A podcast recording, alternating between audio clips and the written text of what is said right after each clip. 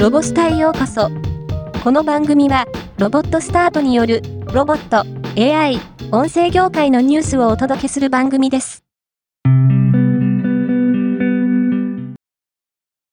IEEE シニアメンバーで IEEE ロボティクスオートメーションマガジン編集長であるイグオ氏は、同僚と共に高齢者が住み慣れた場所で暮らすことをサポートする統合ロボットとウェアラブルセンサーシステムに取り組んできました。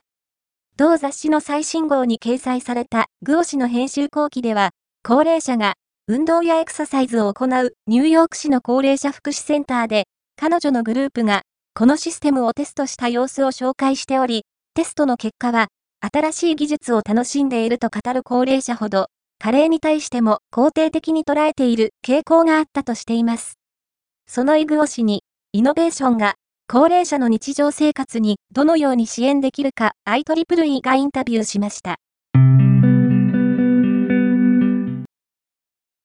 安田倉庫及び安田倉庫グループは、革新的なロボットソリューションの導入により、生産性の向上と、作業員とロボットが共同する持続可能な倉庫内オペレーションの構築を着実に実現。2021年の DX 事業推進室立ち上げ以降、物流現場 DX を推進し、労働力不足などの物流課題の解決に向けた自動化ソリューションの積極的な活用に取り組んでいます。これまで、自立走行搬送ロボット、無人搬送車、次世代型ロボットソーター、無人フォークリフトなどの自動化ソリューションを導入して、物流オペレーションの精進化、省力化を継続的に成し遂げています。アイリスオーヤマ株式会社は、清掃業務における作業者の負担軽減や人手不足に対応するため、水拭き清掃と乾いた床の除塵清掃が可能な DX 清掃ロボット、ブロイトを発表しました。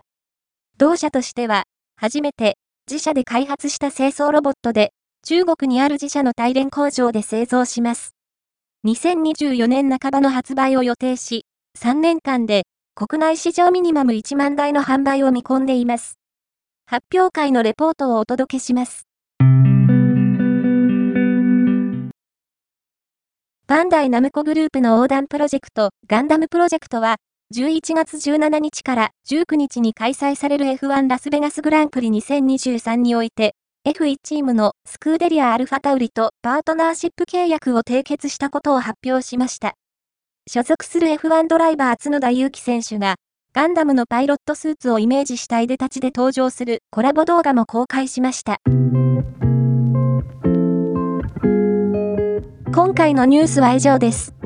もっと詳しい情報を知りたい場合、ロボスタで検索してみてください。ではまたお会いしましょう。